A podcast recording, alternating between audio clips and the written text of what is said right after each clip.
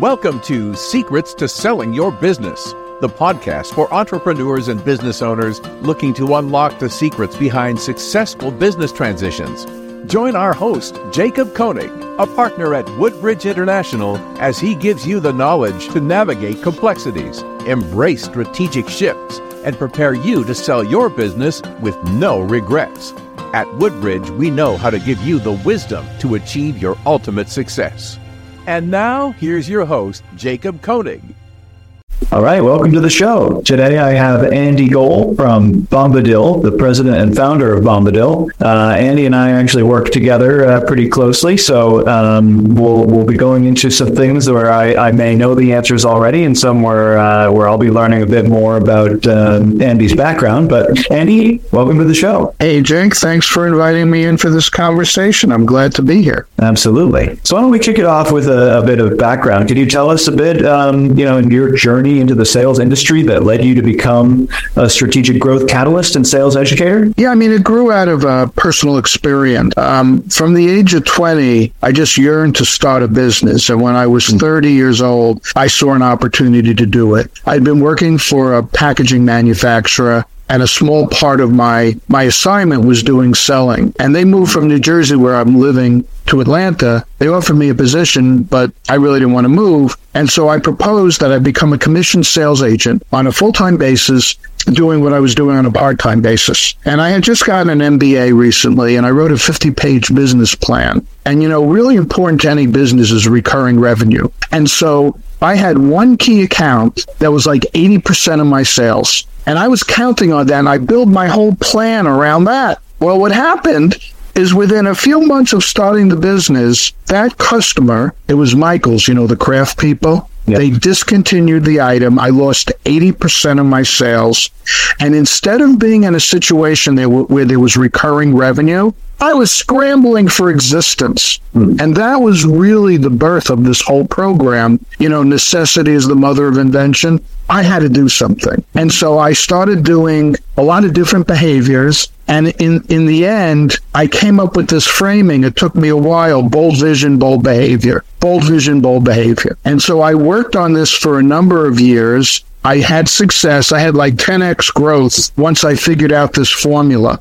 Right. And in 93, I hired a new accounting firm and they tried to sell me one of their high end products, cash flow planning. Mm. And and after they did the presentation, I said, "Is this how you guys normally sell?" And they said, "Yes, it was pretty good, wasn't it?" And I said, "Gee, I think it needed work." So I called them back, and they had seven partners. And I said, to this one guy, Bert, you and your six partners need to hire me to teach you guys how to sell. And it, it took a while, but they eventually hired me. And it was my first client. It was a CPA firm. During the time we worked together, their closing ratio went from 20 to 80%. Their problem was wow. they were getting lots of leads from banks who wanted yeah. them to use the accounting firm, but they also gave them to three, four, five other people. And that's how I got into this business. My first client was a CPA firm. There you go. And so that was the start of Bombadil. Well, the urgency based selling program. I, and I actually incorporated Bombadil, Bombadil a little bit later, mm. but that was really the start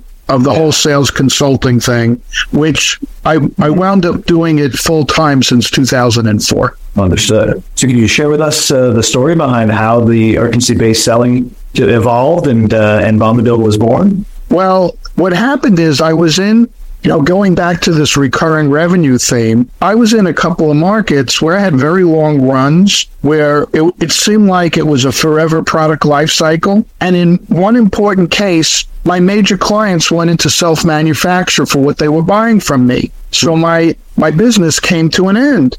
And, and here I had this, you know, this concept of sales training and so what I had been doing like on a part-time basis, I shifted um, to full-time. And I had a, a couple of um, assignments that were like breakout assignments where there were big problems and I conceived really strong solutions. As a, for instance, one of them was a, a billing and collecting company for martial arts studios. They're like um, a 20% closing ratio. They were burning lead. And what I discovered in time is, and I've seen this over the last 20 years over and over again, salespeople tailor their presentation to the easiest to close a customer or prospect. And that's what was happening. And so I worked out a program that was much stronger, was challenging, and they went from a 20 to 40% closing ratio. And then the real breakout assignment, very interesting, it was a company that sold ad pages and pharmaceutical companies to the brand managers, ad pages and physicians' journals to the brand managers at pharmaceutical companies. And just like they have Nielsen ratings in TV, they have readership ratings um, for journals. And they usually only put on an advertising schedule the companies that are like 1 to 10. And we were more like 10 to 20. So I figured out a radical change in their messaging, and that was the bold vision. And I married it to bold behavior. So at a time when sales were declining because of the shift to internet advertising, down 7% for all, you know, people in the industry, we had a 55% increase in sales. So that was a huge breakthrough assignment. I had a similar breakthrough assignment with an architectural firm. They had gone at the trough of the 2007 recession from a headcount of about 55 to 15. And I worked out a program for them. They're still using the messaging they've told me that I worked out for them like 15 years ago. And they now, they had 50% growth three years in a row. And now I think they have a headcount of about 105. And so a common element here is finding a gap. We're finding gaps in vision and in gaps in behavior. People aren't bold enough. I mean, one of the things I started developing over the years, what we call bold behavior drills. Tell me the bold behavior that you did Right. this week. So anyway, that's kind of like how it evolved. I see. And um, the initial program, I, I've made over 5,000 sales calls. It was initially rooted in my personal practice, but now I've worked with over 170 companies and I validated it. It's the same program everywhere. Wonderful. And so, bold vision, bold behavior. Uh, outside of that, are there other um, sort of key principles or strategies that? Oh, sure, employ, sure. Uh, Um, especially for business owners and corporate leaders. Oh, absolutely. I mean, I mean, here, here's one of the things I've been developing for a couple of years. Recurring revenue, recurring revenue and systems very often preclude selling. Recurring revenue. So what makes us strong at the same time destroys us because it anesthetizes the whole organization. So a big part of what I do is I wake up an organization that has fallen asleep. Think about this. You have a sales team that spends 80, 90% of their time calling on existing customers. And you're just saying, hey guys, hey gals, could you just call 10, 20% of your time? Let's bring in some new customers. Well, I call this the two hat problem. One hat is the hat you wear when you call on existing customers. The other hat is the hat you wear calling on new customers. Well, if you're in the habit of calling on existing customers, you tend to wear the same hat, metaphor for mindset, when you call on new customers. And what do you get? Train wreck because there's an arrogance. So when you go back to this idea of what have I learned, you have to earn the right to every step of the process. You have to earn the right to everything. And what happens is, and they don't do it on purpose, very often salespeople get arrogant. They think they have, they act as if they have coming, something coming to them. Now, allied with that, and something we brought into Woodbridge is the idea of risk mitigation. The average salesperson is wearing the salesperson's hat, not the buyer's hat, Right. and they don't deal with risk mitigation. So another important part of urgency-based selling, and one that we brought to Woodbridge, was this idea of risk mitigation. It became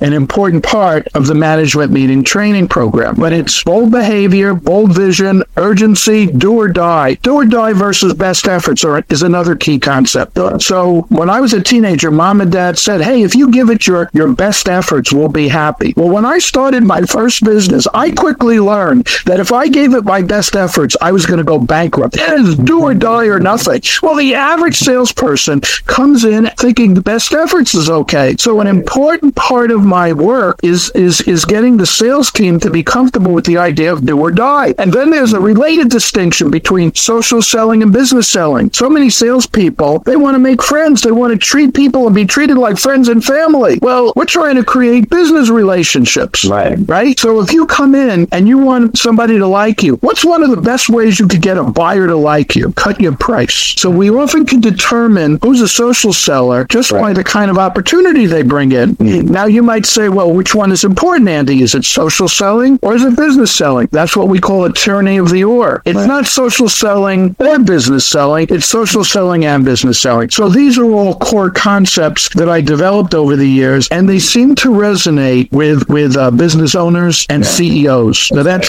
kind of like some of the key ideas. Totally makes sense. Entrepreneurs always uh, do or die attitude. I think that's one of the key aspects and, and what we always see with our client. Um, and that's a great transition because uh, you've been working now with Woodbridge um, for more than five years, helping coach uh, clients and, and business sellers how to best sell their companies. Um, Absolutely. Can you tell us a bit, yeah, about about how that partnership began? Well, I think it began with a discussion with Robert and other partners, maybe in, I don't know, 2017 or 18. And what happened is I was doing other assignments, including I was working with the marketing associates. Those are the folks who get the bids, you know. I was working with the marketing associates. And and there was conversation. I was party to conversation. Oh, this deal blew up. Oh, this this seller didn't know how to behave. And it was co- going on over and over again. And it was just kind of like an informal conversation. And I said, gee, I have an idea. Why don't we develop a program to teach people how to behave and instruct them in key ideas and then bring several business owners owners together and have them interact with each other? And I, I use my um, my Vistage experience for that. So I, I have been in Vistage and other peer groups since like, I don't know, 2010, so 13 years. And I've been a Vistage speaker, which means I present to Vistage groups. Now, what a Vistage group is, is it's a group of CEOs and owners typically who act as each other's board of directors. And in a Vistage typical meeting, the morning there'll be an education and the afternoon there's issue processing. Right. And I really like that. And I learned from that experience that owners tend to like it.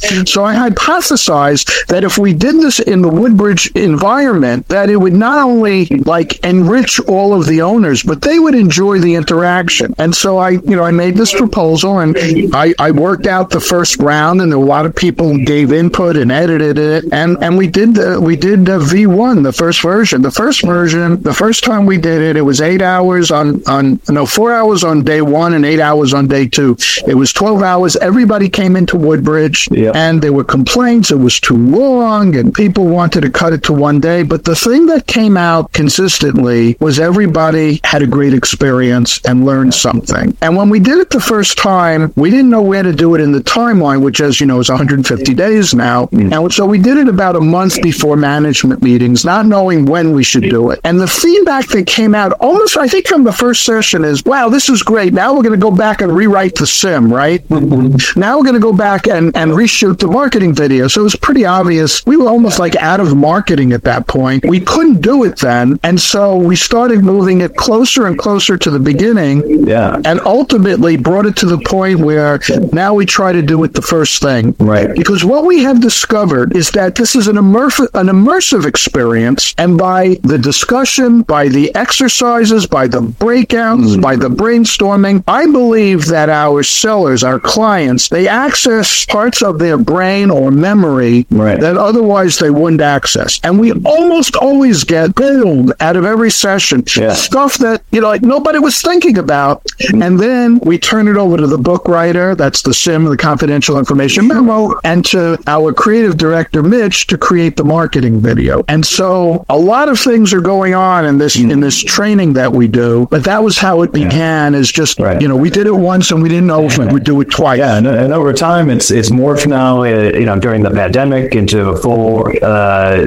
Zoom focused uh, event, and, and it's all virtual. But uh, back when it started, it was all in person. Absolutely. but I think it's still you still get that goal every time, and and that's something that It seems that we do. it's always been impressive um, from my perspective. And I'm curious to, to hear more about what are some of the, the philosophical underpinnings that you try to impart onto business owners that, that gets them into that mindset to get the to get those nuggets. Well, I think the biggest issue we've consistently observed, and this is very reasonable, is the average seller comes into this whole process in the program thinking like a seller. And that's role appropriate because they're a seller. And then we find that there's these discontinuities, and it's hard for them sometimes, not always, to see the buyer's perspective. And we developed the theme that if they could think like a buyer, two important things happen. The first thing that happens is they tend to stand out, stand out from the pack right away. The buyer can think to him or herself, wow, these people get us. There's alignment here. And then pursuant to that, we get more bids and higher bids because it's it looks like a better fit. So let me give you an example because this is pretty abstract stuff. Let's say you're a manufacturer and you have a machine and this machine costs half a million dollars and this machine is humming like a top. It's 15 years old, but we've done our preventative maintenance and it's in great shape. In our mind as a seller, that machine that machine gets full credit. That machine is great. That's seller's perspective. Now let's look at buyer's perspective. Oh, let's see. Gee, this machine is beyond its useful life. I'm going to have to write a check for half a million dollars to buy a new machine. Well, what does that mean? There aren't separate checkbooks. Here's what I'm I'm going to pay the seller, and here's what I'm going to pay to replace old equipment. There's one checkbook. So what happens is they got to ding the buyer, the seller. They got to ding the seller the half a million. So that's an example of the difference between seller's perspective and buyer's perspective. Here's another important one. We as a seller know there's no risk in our business. We had a risk-free business. But the buyer looks at it and they see potholes all over the place. So we orient the, the seller to what these issues are because each of these dangers, like is there going to be recurring revenue? Do we have a defendable position? Do we have an uncontested position? If we can't establish that, the buyer is going to reduce the, the, the selling price and or make payouts into the future as risk mitigants. So what we want to do is we want to show the greatest value right now so that our seller, our client gets the most money cash on the drumhead right now. And that's really what management meeting training is about. I mean, here, this is the, the secrets to selling your business podcast. So this is all definitely uh, useful information, I think, for any any business owner. Um, you know, we talked already also about the, the tyranny of the or as another philosophical underpinning, and one that we talked about as well is uh, not on the show, but outside of the show is uh, pay me now or pay me later. Oh, that's a big issue. That's a huge issue. Pay me now or pay me later. So most most sellers know that phrase or some version of it, and yet as they come into this process of selling their business, they're not always sensitive to the idea that they have all these pay me now,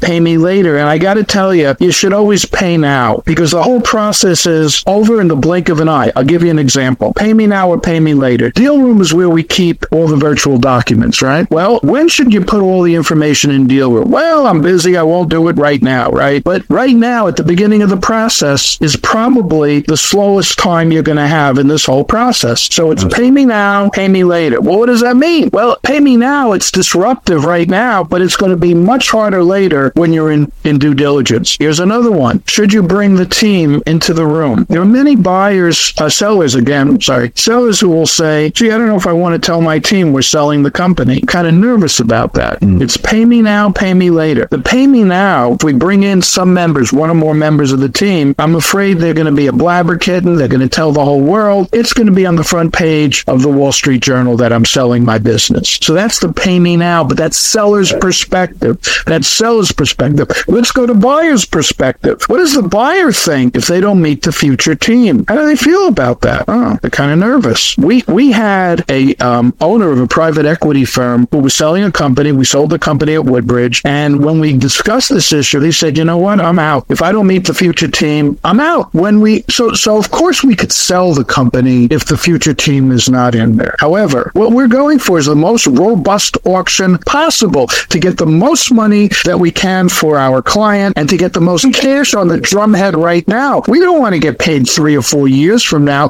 as a risk mitigating tactic by the buyer. So one way we could get more money now is bring in the team. But that's pay me now. I'm worried. But the pay me later is if we don't bring in the team and the buyer sees risk and does one or two or three bad things for us. Either they don't bid at all or they bid lower and they pay us later on. So it's pay me now or pay me later. It's seller's perspective, buyer's perspective. We can't tell the seller what to do, but we could give them their options and educate them. Now, I've been doing this exercise. We're at a 102nd iteration That's of right. the training. And I ask this every time as a, as a, buy, if you were a buyer and you were buying a business and um, you didn't get to meet um, the future team, but you really love the business, how would you mitigate? So lots of people say, I'm out, but then some other people say, you know, I'd pay less. How much? On average, over all these years, you're going to take a 25% haircut. That's what we hear. You're going to get a 25% haircut. So it's like an insurance premium because Sure. the, the, the buyer says, well, what if things go wrong? What if the future team leaves? Whatever. So, you know, these are hair raising, eye opening experiences for sellers. Yeah, and, and you mentioned, you know, getting the team involved as one specific um, point um, in the over 100 and, uh, plus uh, training sessions that you have coordinated. What other specifics have you found to be the most important takeaways? Well, let me think now. I, I taught today enough.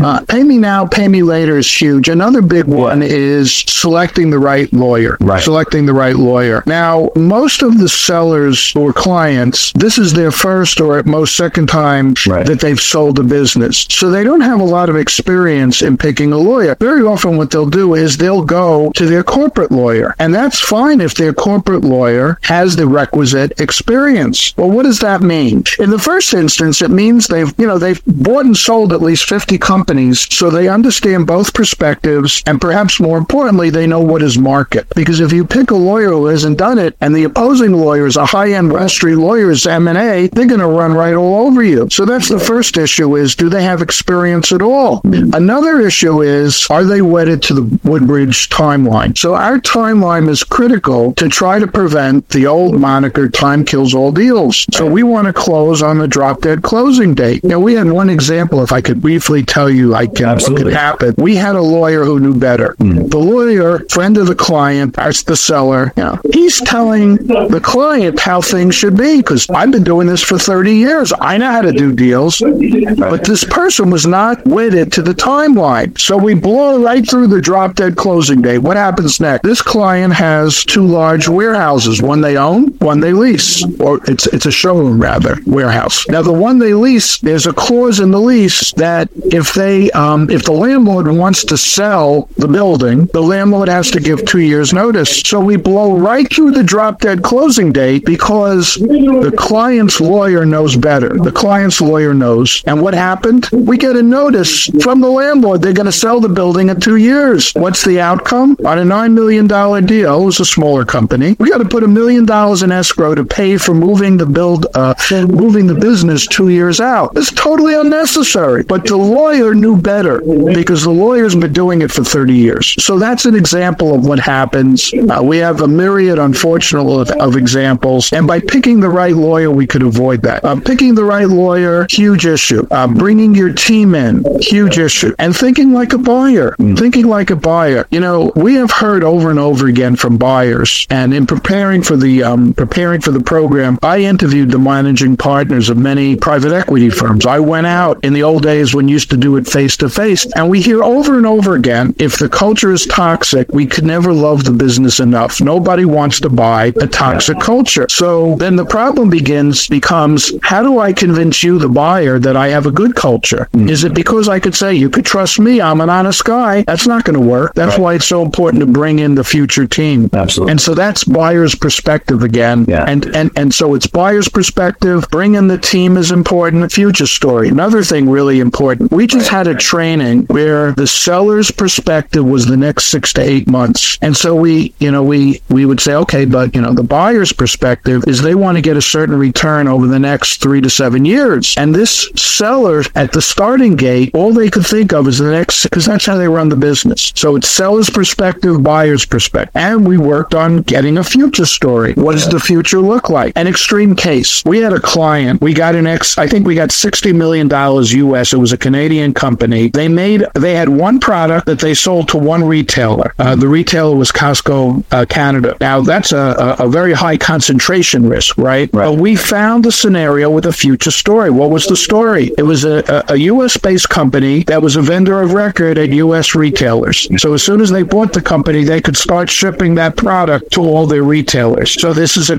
critical point. What is the future story? And most sellers who come in haven't given it a ton of thought. It's excellent. I mean, being able to dive into that and and get again those nuggets. That's where I think a lot of them come from. Is is that deep dive into the future story, thinking like a buyer, and getting into that mindset. You know, being prepared, getting information into the data room as early as possible, and and surrounding yourself with the right people. I think those are really the. I mean, the one thing we haven't discussed extensively is this issue of risk. The buyers perceive risk, and how do we mitigate risk? So that's like another big issue um, that we cover in the management meeting training. Bu- seller's perspective, I got no risk, Right. but you know, buyer's perspective, tons of risk. So how do we minimize the perceived risk? That's another issue we cover extensively, and and we and we get into things like, do you have a defendable position? Is there uncontested space? And Yep. and then if I could go back to the sales training for a moment, Sure. we all know that an essential part of selling is fact finding, right? Well, when you're doing your fact finding and discovering the closing conditions, the must haves, a question there is is it a defendable position? In other words, if we meet all of these must haves, does that make us unique enough so that, you know, they're going to bring us in or we're just plain vanilla like everybody else. So that would be an example of something that came from the sales training. Yeah. And I, I, I, I, tweaked the idea as we brought it, you know, in, into this MF management meeting training program to, to, to show, to focus on uncontested space because that's going to make a buyer feel more comfortable. And then, uh, Andy, in addition to the management meeting training, you've also authored a couple books for it. Can you share some of the insights or takeaways from those books that have resonated with uh, readers and clients? Well, I happen to have one of them here, biggest picture. And the other one I think is entering the buyer's mindset. And um, to kind of make it fun, I wrote it like a novel, like there were different people going through experiences. And, and I did side by side case histories. This person did it right and this person not so much. And what happened and how, how we learn. We learn as we go through life. I, I think one of the biggest takeaways for me in writing the books is in order to make them cogent, I had to do a much deeper dive into Woodbridge, into the Woodbridge experience and culture. I, I, I, I had to interview all the partners, all the closers, so that I could I could base the book in fact, right. or, or, if not an exact fact, at least like I wouldn't replicate a case and say it was you know this company was company X. I would say, but I learned the fundamentals. I learned I came to have a deeper appreciation of the fundamentals that underlie why does this work, why does this not work, and then I could imbue that into the training. And the other thing that I, I left out that I think is kind of important is when we have two or three uh, clients going through the training, we're talking about 16 to 20 hours, two days straight. That's a long time, you know, to sit. Yeah. So another part of this is we try to make it fun. Mm. In fact, I developed this fun line. You know, we have the partners come in to say hello at the beginning, and when Robert, our CEO, comes on, I tease him and I say, "Hey, Robert, can I can I do the fun version?" And he says, "Yes." I said, "You know, Robert, that costs more money." so we try to make it fun. Yeah, with stories, with videos, and so on. For sure. It's a challenge to hold the. You know, entrepreneurs by their nature don't have long attention spans. Squirrel, squirrel. You know, it's like right. Wow. And and I think that we've been able to design a program where people re- recurringly say to us, "Wow, it's hard for me to sit, but I you kept me through the whole time." So that's another part of this is how to make it fun and influencing people. It's educating, but also coaching them to the right position. Right. Yeah. Yeah, exactly. And and lastly, I, I think one thing uh, we want to just hear more about is is what motivates you and, and drives you to continue your work in sales training and consulting, and, and what do you find most rewarding about helping sales teams and business owners and sellers um, achieve the results they they once maybe considered impossible to attain. Well, there's another piece of my life I'll just briefly introduce. About 25 years ago, because of my interest in philosophy, I started my first philosophy club. And we're on a reboot for the last two years, but basically every three months or so for the last 25 years, this very small group, I think we have six now, we read a work of philosophy and we discuss it. So, for instance, we use Kahneman's Thinking um, Fast and Slow, you know, in the training. That came from math, that came from Philosophy Club. Right. So, I have been studying philosophy for a long time. It's one of my passions. I imbue it. We talk about um, Aristotle's Nicomachean Ethics as an example in the program. This comes from Philosophy Club. And one of the things that I realized from this journey I've been on for over, well, it's more than 25 years, but in Philosophy Club is that what is essential for us is having an open mind. And what, what sets civilization back is the closed mind, and what moves it forward is the open mind. And I feel that what we do in selling is we open the closed mind. That's what we do. And so my view of the work I do, what really turns me on is every day I work in a tiny little way. When I open closed minds, I'm pushing civilization forward. Our civilization that we enjoy is a mm. function of the open mind. And so my job is helping people open their mind to possibility. And that's what turns me on. That's why I love what I do. And insofar as Woodbridge is concerned and why I really love this assignment, you know, I'm a very small part of a very big operation. But with the management meeting training, here we have entrepreneurs who, in my mind, are the heroes of our economy and our culture. I think they're the mm. source of, um, you know, future positive change. With all the ills in our society, it's going to come from entrepreneurs or not from politicians, maybe from entrepreneurs who become politicians. And it doesn't strike me as reasonable that an entrepreneur has done such great work their whole productive life. They come to the end of their productive life, they're ready for a transition, and they have an illiquid asset. You know, we once, I think, had a client who polished concrete for a business. What's the market for a business that polishes concrete? And what I love about Woodbridge so much is is that we help create liquidity and we make it more reasonable for the heroes of our culture and our society and our economy, the entrepreneur. Right. And so that's another piece of what motivates me over here. And it's not a tyranny of the or. Well, Andy is one or the other because I think that when we do this work, we're opening minds, we're teaching, we're educating the um, sellers, and they're seeing new possibilities. And so, at, on one level, we're opening the closed mind or just educating people, but on another, we're helping make it reasonable.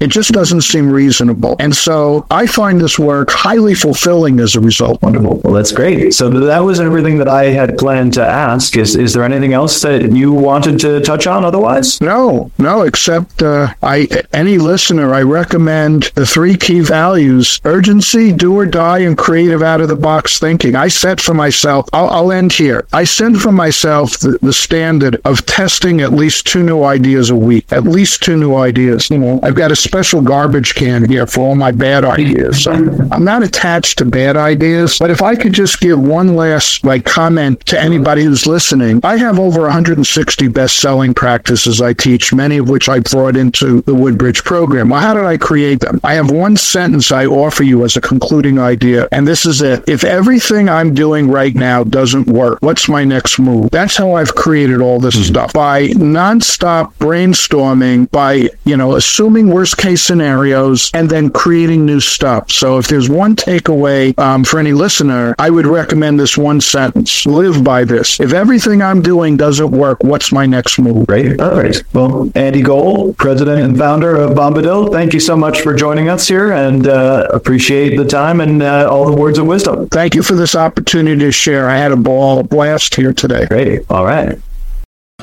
Thank you for listening to another episode of Secrets to Selling Your Business, the podcast for entrepreneurs and business owners looking to unlock the secrets behind successful business transitions. We hope you enjoyed listening to this week's guest and their insights. If you like what you heard, please consider subscribing wherever you listen to podcasts.